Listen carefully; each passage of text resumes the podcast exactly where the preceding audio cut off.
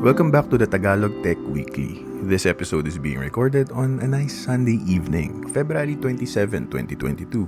Alam kong maraming nangyari last week, tulad ng war sa Ukraine at ng pagbagsak at angat ng crypto. Pero kapit lang guys, malalampasan na rin natin ito. Ang isa naman sa good news ay may chance na alert level 1 na tayo by March 1 to 15. And hopefully it stays that way. On the bright side, our shorts channel is now up.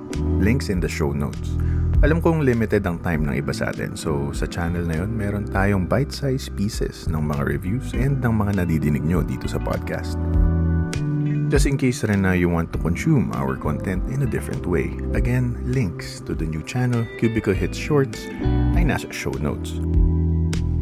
Anyway, for today's news, MWC 2022 na bukas at mukhang may bagong display rumors na naman ang iPhone 14, especially about the notch.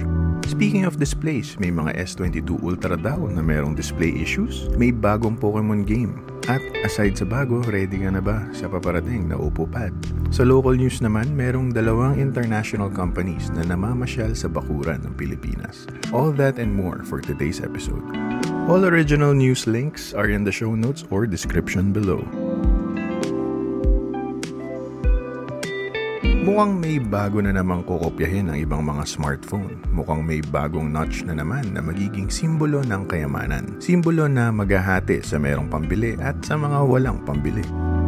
Madami nang naging rumors tungkol sa anong magiging itsura ng bagong notch ng iPhone 14. Though madami nagsasabi na baka ito'y maging hole punch na design. Pero dahil Apple yan, may mga reports ngayon na parang mas interesado si Apple sa unique na hole plus pill design. Siyempre naman, papayag ba si Apple na ang iPhone 14 niya ay kamukha na lang ng latest Oppo or Vivo?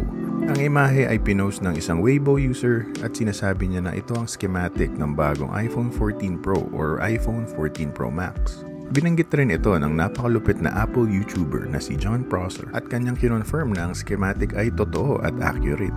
Para sa akin mas okay ito para hindi rin ganun kalaki yung notch sa screen. Though honestly at this point natuto na lang akong mabuhay ng merong notch ang aking cellphone at frankly wala rin akong masyadong pakialam. Siguro ang talagang importante lang dito ay may makabagong itsura ang harap ng iPhone para pag nakita ka ng amiga mong nagte-text na merong pill-shaped notch, alam nila agad na shit bago ang iPhone ni Mare. Mukhang tuloy na tuloy bukas ang MWC or Mobile World Congress 2022 kahit na merong conflict na nangyayari sa Europe. Siyempre merong mga Russian companies na hindi makaka-participate dahil sa mga sanctions na binigay sa kanila. Gayunpaman mukhang tuloy na tuloy pa rin ang event. Para sa mga hindi nakakaalam, ang MWC or Mobile World Congress ay isang trade show kung saan pinapakita ang mga latest and greatest na smartphones at kung anong mga bagong products at trends pagdating sa networking at infrastructure. Tulad ng Nokia na pupunta sa event pero hindi mag-a-announce ng smartphone at nandun para mag-focus sa kanilang networking products. Ang MWC ay magsisimula bukas, February 28 hanggang March 3, 2022.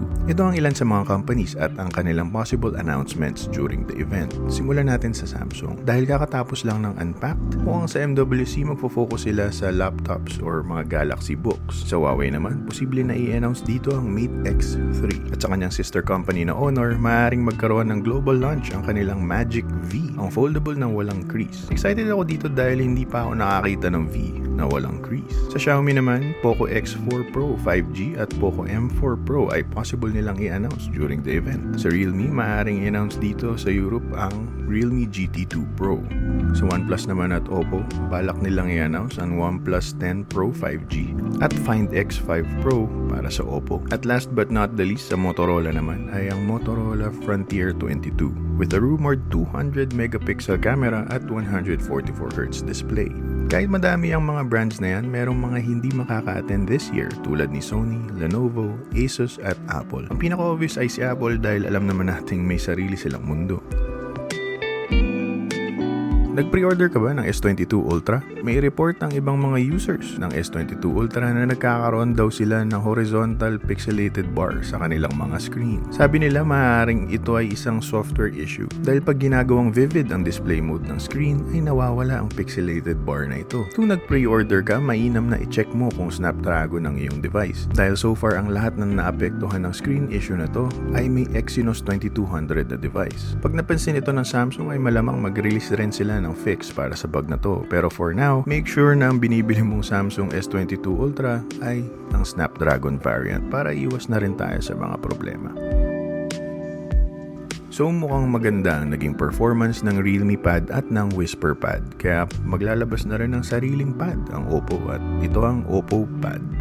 Hindi ko po inimbento ang pangalan na yan at yan ay nanggaling sa Oppo mismo. Mukhang nagkatamara na naman sa kanilang naming department. Ang bagong tablet na to ay may 11-inch LCD display na may 120Hz, Qualcomm Snapdragon 870, 6 or 8 gigabytes of RAM at 128 or 256 gigabytes of storage. Wala itong micro SD card at merong 8300 mAh battery para pwede ka na magkulong maghapon sa CR.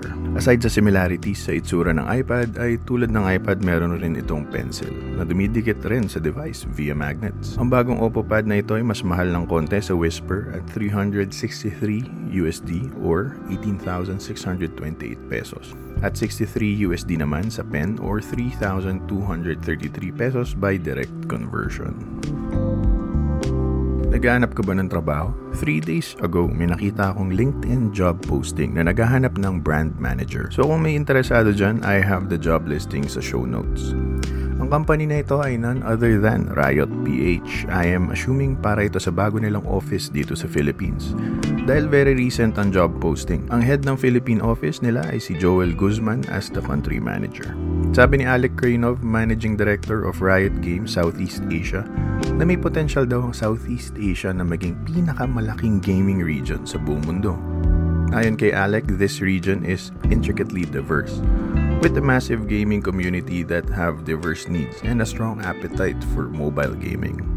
Hindi ko alam kung ano pang plano nilang ma-achieve by opening an office sa Philippines, pero at least sure tayo kung ano man ang plano nila moving forward ay sure nakasama ang Pilipinas doon. Nadinig din natin sa statement ni paring Alec ang mobile gaming. Siguro gusto rin nilang ayusin ang operations dito para tumapat sa napakasikat at napakalupit na Mobile Legends Bang Bang. Isa pang international company na nag expand sa Pinas ay ang Nintendo. Balibalita na open na ang Nintendo PH website.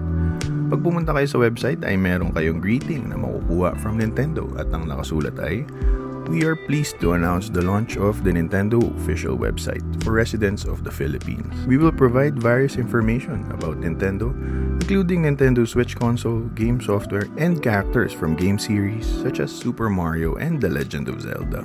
Nag-explore ako sa page and nakita ko na may mga links sa social nila, news section at more information sa mga games nila like yung recently released na Pokemon Arceus. Hindi pa sigurado kung magkakaroon ito na shop in the future pero it would be nice to have Nintendo merch na legit sa Philippines, di ba? At last but not the least, speaking of Nintendo, alam naman natin na walang Nintendo kung walang Pokemon. At alam nyo ba na ang February 27 ay ang original release date ng Pokemon Red and Green sa Japan. Ngayong February 27, nilabas ng Pokemon ang video nila titled Pokemon Presents.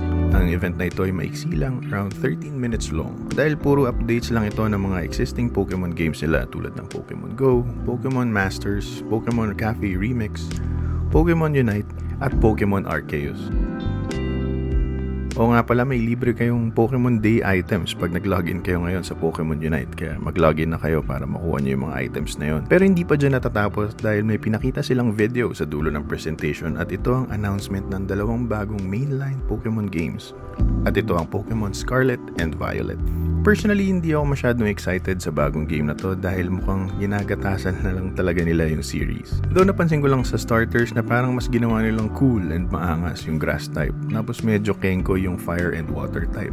Nag-experiment siguro sila kung kaya kanilang impluensyahan na piliin yung plant type based on the looks. Medyo marami tayong news today and sayang lang walang community question for this episode. If meron kayong mga purchase decision and hindi kayo makadecide, drop us a message and maybe we can help with your purchase decision. Personally, I am excited for the new iPhone 14 design. Nakaka-curious kung talagang itutuloy nila ang smaller notch design or hindi. Well, para hindi nyo ma-miss ang news na ito, make sure to follow us on Spotify at Cubicle Hits Radio or aming YouTube at Cubicle Hits and at Cubicle Hits Shorts. Dito na natatapos ang ating weekly news. Sana naman ay nagustuhan nyo ito and see you on our next episode.